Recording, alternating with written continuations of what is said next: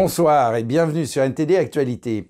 Hier, mercredi 15 mars, Crédit Suisse, un groupe bancaire dont le siège se situe à Zurich, a plongé à son niveau historique le plus bas en bourse. Selon Andrew Kenningham, économiste en chef pour l'Europe chez Capital Economics, cette déroute s'explique par le fait que Crédit Suisse a été identifié comme le maillon faible des grandes banques par les investisseurs. L'action de la deuxième banque suisse vient juste de tomber sous les 2 francs suisses pour la toute première fois de son histoire. Le principal actionnaire de la banque helvétique a déclaré ne pas être en mesure de lui apporter une aide financière supplémentaire. Andrew Kenningham, économiste en chef pour l'Europe chez Capital Economics, a déclaré lors d'une interview en ligne avec Reuters que la raison pour laquelle le cours de l'action avait chuté à ce point était une réévaluation récente du risque dans le secteur bancaire opéré à la suite de problèmes survenus dans le contexte de la faillite de Silicon Valley Bank. La SVB, la Silicon Valley Bank, une banque régionale plus petite mais tout de même assez importante aux États-Unis, s'est effondrée, ainsi que quelques autres banques. Une sorte de contagion a eu lieu, non pas parce que ces banques entretenaient un lien quelconque avec le Crédit Suisse, mais parce que le sentiment des investisseurs a changé. Les gens ont examiné les autres banques plus attentivement, et le Crédit Suisse est désormais considéré comme le maillon faible en quelque sorte. Crédit Suisse a dévissé de 24,24% à 6,97 francs, son plus bas niveau. Aux yeux d'Andrew Kenningham, le secteur financier mondial peut se permettre d'être particulièrement préoccupé par la situation. Il s'agit, sans aucun doute, d'une préoccupation beaucoup plus importante pour le secteur financier mondial que pour la SVB. C'est en partie lié au fait que le secteur mondial est plus grand. Son bilan est environ 2,5 fois plus important que celui de la SVB. Il s'élève à environ un demi-billion de francs suisses, ce qui n'est pas très loin d'un demi-billion de dollars. Donc, il est plus grand. Mais la différence importante est que le Crédit Suisse a de nombreux liens avec les secteurs financiers d'autres pays. Il a donc des activités aux États-Unis, dans d'autres parties de l'Europe, et plus largement dans le monde entier. Il aura beaucoup plus de créanciers et de filiales ailleurs qui pourraient potentiellement se retrouver en difficulté si le Crédit Suisse devait avoir des problèmes. Ce sont donc ces liens mondiaux qui constituent la véritable préoccupation.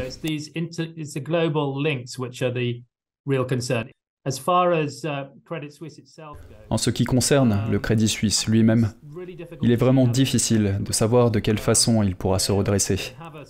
Il dispose d'une sorte de plan de restructuration qu'il espère mettre en œuvre, mais cela va prendre du temps, on parle de quelques années, plutôt que d'une solution qui permettrait de redresser la situation très rapidement.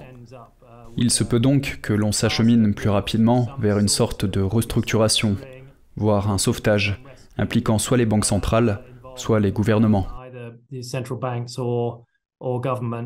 À noter que dans une déclaration commune, le régulateur financier suisse FINMA et la Banque centrale du pays ont cherché à apaiser les craintes des investisseurs en promettant une bouée de sauvetage en liquidité à Crédit Suisse dans un geste sans précédent de la part d'une banque centrale.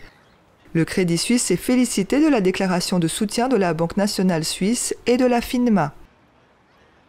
Et alors que la situation de Crédit Suisse inquiète, les banques françaises ne sont pas en reste. En effet, suite à la faillite des 2 banques américaines, SVB et Signature Bank, le secteur bancaire européen a connu une nouvelle journée noire en bourse ce mercredi avec la chute de la Société Générale, de BNP Paribas et du Crédit Agricole.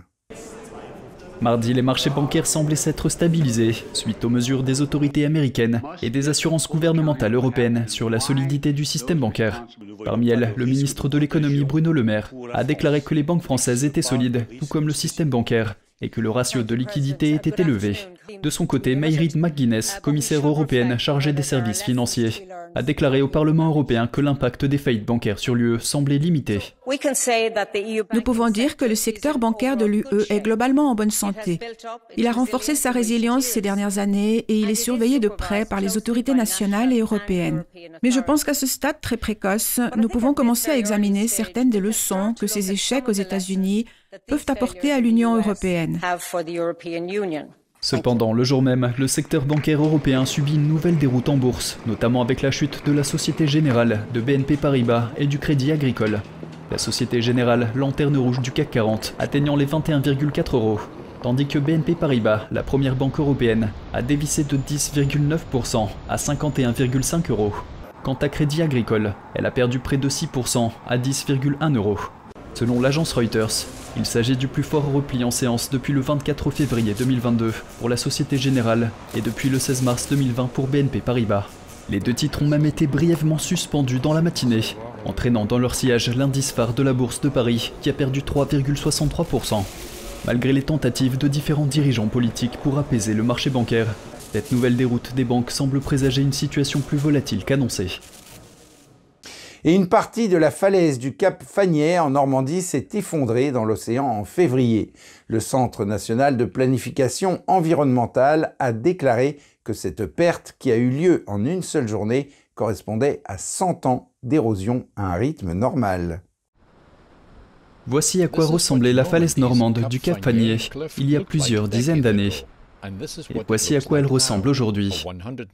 Un segment de 40 sur 15 mètres a disparu le 22 février, dans le dernier épisode en date de l'érosion des falaises de cette petite ville française.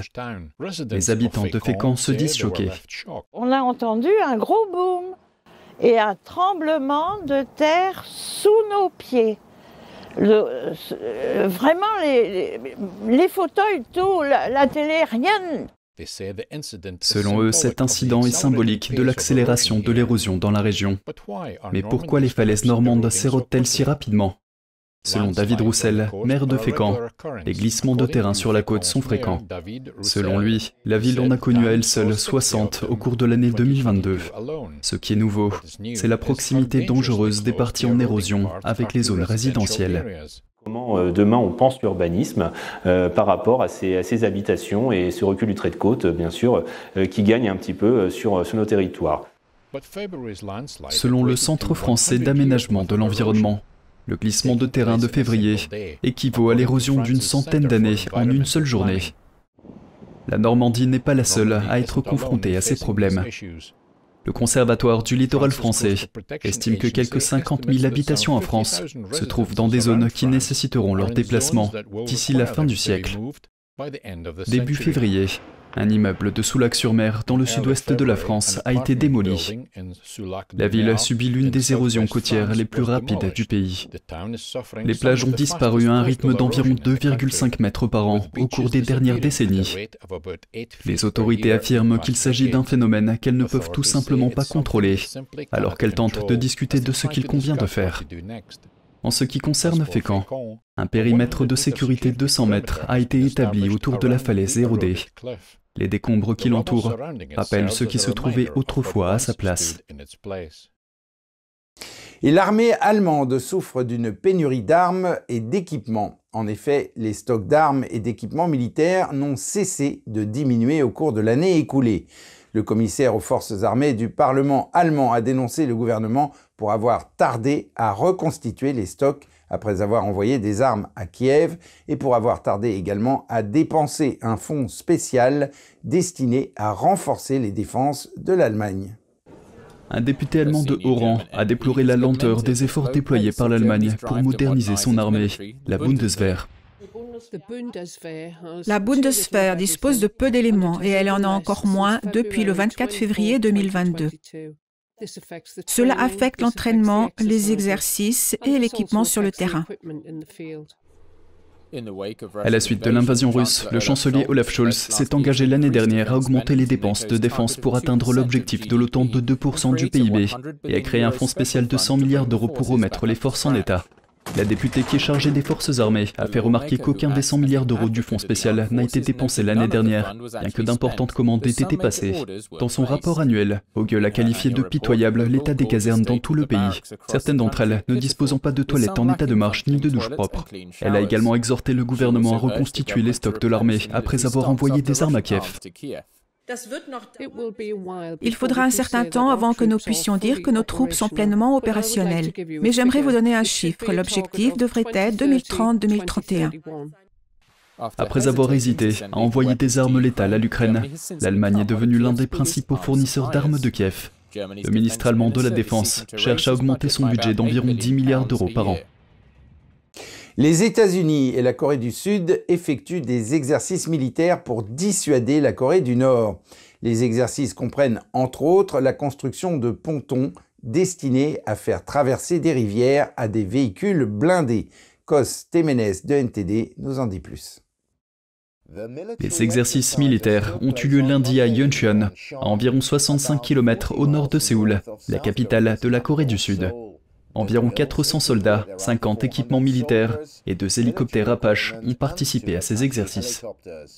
Nous avons beaucoup appris les uns des autres et nous avons pu démontrer notre capacité à travailler en équipe. Nous sommes impatients de continuer à nous entraîner ensemble et de renforcer les relations entre les forces américaines et coréennes. Nous resterons prêts à combattre ce soir. Allons-y ensemble. Les exercices comprenaient également la construction de pontons qui permettent aux véhicules et aux équipements militaires de traverser l'eau. Avec cet exercice conjoint Corée-États-Unis, nous avons pu acquérir la confiance nécessaire dans les franchissements de rivières. Nous continuerons à établir une position opérationnelle ferme en nous entraînant encore et encore. Après un nombre record de tirs de missiles au cours de l'année écoulée, les alliés affirment que ces exercices sont une étape nécessaire pour dissuader la Corée du Nord. Pour la première fois depuis 2017, la Corée du Nord craint une nouvelle détonation nucléaire. La Corée du Nord a condamné ces exercices conjoints. La télévision d'État KRT a rapporté lundi 13 mars que le régime avait procédé la veille à un tir d'essai de 2 missiles de croisière stratégique à partir d'un sous-marin, juste au moment où les exercices militaires entre les États-Unis et la Corée du Sud devaient commencer. Kos Temenes, NTD Actualités. L'armée américaine affirme qu'un avion de chasse russe est entré en collision avec un drone militaire américain au-dessus de la mer Noire ce lundi. Les 2 pays donnent chacun leur version de l'incident. Le Pentagone affirme qu'un avion de chasse russe SU-27 est entré en collision avec un drone américain MQ-9 lundi. L'incident s'est produit au-dessus de la mer Noire, près de la péninsule de Crimée. À environ 7h03, heure d'Europe centrale, l'un des SU-27 russes a heurté l'hélice du MQ-9, obligeant les forces américaines à abattre le MQ-9 dans les eaux internationales. Plusieurs fois avant la collision, le SU-27 a largué du carburant et a volé devant le MQ-9 de manière imprudente et non professionnelle. Le Pentagone a déclaré que le drone américain effectuait une mission de routine de renseignement, de surveillance et de reconnaissance. Il a souligné que les avions militaires américains surveillent régulièrement l'Europe pour renforcer la défense collective. Bien que les interceptions elles-mêmes ne soient pas rares, on souligne le fait que ce type de comportement de la part de ces pilotes russes soit inhabituel, malheureux et dangereux. Il ne semble pas y avoir eu de communication entre les 2 avions avant leur collision. Le Pentagone a déclaré qu'il pensait que l'avion russe avait également été endommagé, mais qu'il avait pu atterrir. La Russie, quant à elle, a nié que son avion de chasse ait touché le drone américain ou qu'il ait utilisé des armes. Le ministère russe de la Défense a déclaré dans un communiqué que les avions de combat russes avaient intercepté le drone parce qu'il volait près de la Crimée. Ils ont affirmé que le drone américain avait violé les normes internationales en gardant ses transpondeurs éteints et que le drone s'était écrasé de lui-même à la suite d'une manœuvre brusque. Le département d'État américain a convoqué l'ambassadeur russe aux États-Unis à la suite de cette incident. Nous ne voulons pas de confrontation entre les États-Unis et la Fédération de Russie. Nous sommes en faveur de relations pragmatiques pour leur bien, dans l'intérêt des peuples des États-Unis et de la Fédération de Russie. Ni les États-Unis ni la Russie n'ont récupéré le drone en mer Noire. Il semble que ce soit la première fois depuis l'apogée de la guerre froide qu'un appareil américain est abattu à la suite d'une rencontre avec un avion de guerre russe. Même les aristocrates britanniques ressentent les effets du Brexit. Le propriétaire du château de Highclere, où a été tourné Downton Abbey, a déclaré qu'il avait dû cesser d'accueillir les mariages les plus importants, faute de personnel. Leurs exportations vers l'Union européenne ont également diminué en raison de la bureaucratie. Le château de Highclere, principal lieu de tournage de la série télévisée à succès Downton Abbey, est confronté à une grave pénurie de personnel. Sa propriétaire, Lady Carnarvon, a déclaré qu'elle avait dû mettre en veilleuse l'activité principale du château, à savoir l'organisation de grands mariages. Nous avons cessé de proposer des mariages de taille importante à cause du Brexit, des conséquences du Brexit, des conséquences de l'impossibilité de disposer d'un pool de personnel dans lequel puiser pour nous aider à organiser les mariages. Les mariages représentaient 40% de l'activité globale à son apogée. Le château en accueillait environ 25 avec plus de 100 invités par saison. Les mariages d'une vingtaine d'invités sont toujours possibles, mais ils représentent une part beaucoup moins importante de l'activité. Lady Carnarvon a déclaré qu'elle avait l'habitude de faire travailler des étudiants de l'Union européenne inscrits à l'université en Grande-Bretagne pendant les mariages, mais qu'ils n'étaient plus disponibles. Nous ne pouvons pas les trouver lorsque nous nous rendons dans nos agences habituelles et que nous essayons de trouver des personnes. Elles ne sont pas là. Si nous en demandons 10, 3 se présenteront peut-être. Nous sommes allés dans toutes les universités locales. Il n'y a personne à qui nous n'avons pas demandé. Les revenus d'autres secteurs d'activité de Högl ont également chuté. Sa boutique de cadeaux a cessé d'expédier des produits vers les pays de l'Union européenne en raison de l'augmentation des coûts d'envoi et des tracasseries administratives. D'autres activités commerciales du domaine de Högl, telles que l'exportation d'aliments pour chevaux, ont également chuté en raison de l'augmentation des formalités administratives et des frais de justice. Nous sommes aujourd'hui pris dans un engrenage de paperasserie dans tous les domaines de notre activité. C'est un monde très difficile. C'est pourquoi nos recettes commerciales ont diminué, la TVA a baissé, les impôts ont baissé, alors que nous essayons tous de continuer à fonctionner. En même temps, elle est optimiste quant aux nouvelles sources de revenus. Lady Carnarvon a déclaré que le gin du château de Högl gagnait du terrain aux États-Unis. Elle s'attend à ce que Högl atteigne tout juste le seuil de rentabilité cette année, alors qu'il était rentable avant le Brexit et la pandémie. Des Australiens adoptent des chevaux sauvages pour mettre fin aux accidents de la route. Un certain nombre de ces chevaux sont heurtés par des voitures et les autorités cherchent donc des personnes capables de les accueillir. Andrew Thomas de NTD nous en dit plus sur cette belle initiative. Ces chevaux sauvages australiens sont également connus sous le nom de Brumbies. Ils ont été capturés dans un enclos au fond des bois, à l'écart d'une route très fréquentée. Pour les conducteurs locaux, le risque de heurter les animaux est élevé. Il est inévitable que quelqu'un soit tué si des chevaux circulent sur ces routes. Il y a environ 3000 Brumbies dans la région. Plus la population augmente, plus les accidents de la route se multiplient. Ils augmentent plus vite qu'ils ne sont éliminés. Partout ils se développent jusqu'à ce qu'ils commencent à manquer de nourriture et d'espace. Depuis 10 ans, Dave Berman et les gardes forestiers surveillent la population de chevaux sauvages. Pour réduire leur nombre, 300 d'entre eux doivent être déplacés chaque année. Le problème est de trouver suffisamment de nouveaux foyers convenables. Tout le monde peut prendre un cheval. Il faut juste disposer d'une cour sécurisée dans le cas où le Brumby n'a pas de harnais à son arrivée. Anna Ourig est spécialisée dans la préparation des Brumbies à la vie domestique. Elle organise des stages pour ceux qui veulent apprendre à s'occuper des chevaux sauvages et à les monter. Nous organisons des camps où les gens viennent et obtiennent leur propre Brumby. On leur apprend les différentes étapes pour faire passer ce Brumby de l'état sauvage et sans harnais à la première promenade. L'apprivoisement des Brumbies peut prendre des mois, mais l'effort en vaut la peine. Et l'impact que l'animal peut avoir sur la vie d'une personne est difficilement quantifiable. Lorsque vous trouvez un bon foyer pour un cheval et que vous voyez le visage de la personne qui le prend, vous pouvez réellement changer la vie de quelqu'un. Un certain nombre de chevaux sauvages sont heurtés par des voitures, ce qui blesse à la fois le cheval et le conducteur. Le programme d'adoption espère rendre les routes un peu plus sûres pour tous. Andrew Thomas, NTD Actualités. Et c'est la fin de ce journal. Merci de l'avoir suivi. On se retrouve demain à 20 h pour une nouvelle édition. Et d'ici là, je vous souhaite à toutes et à tous, et de la part de toute l'équipe, une excellente soirée sur NTD.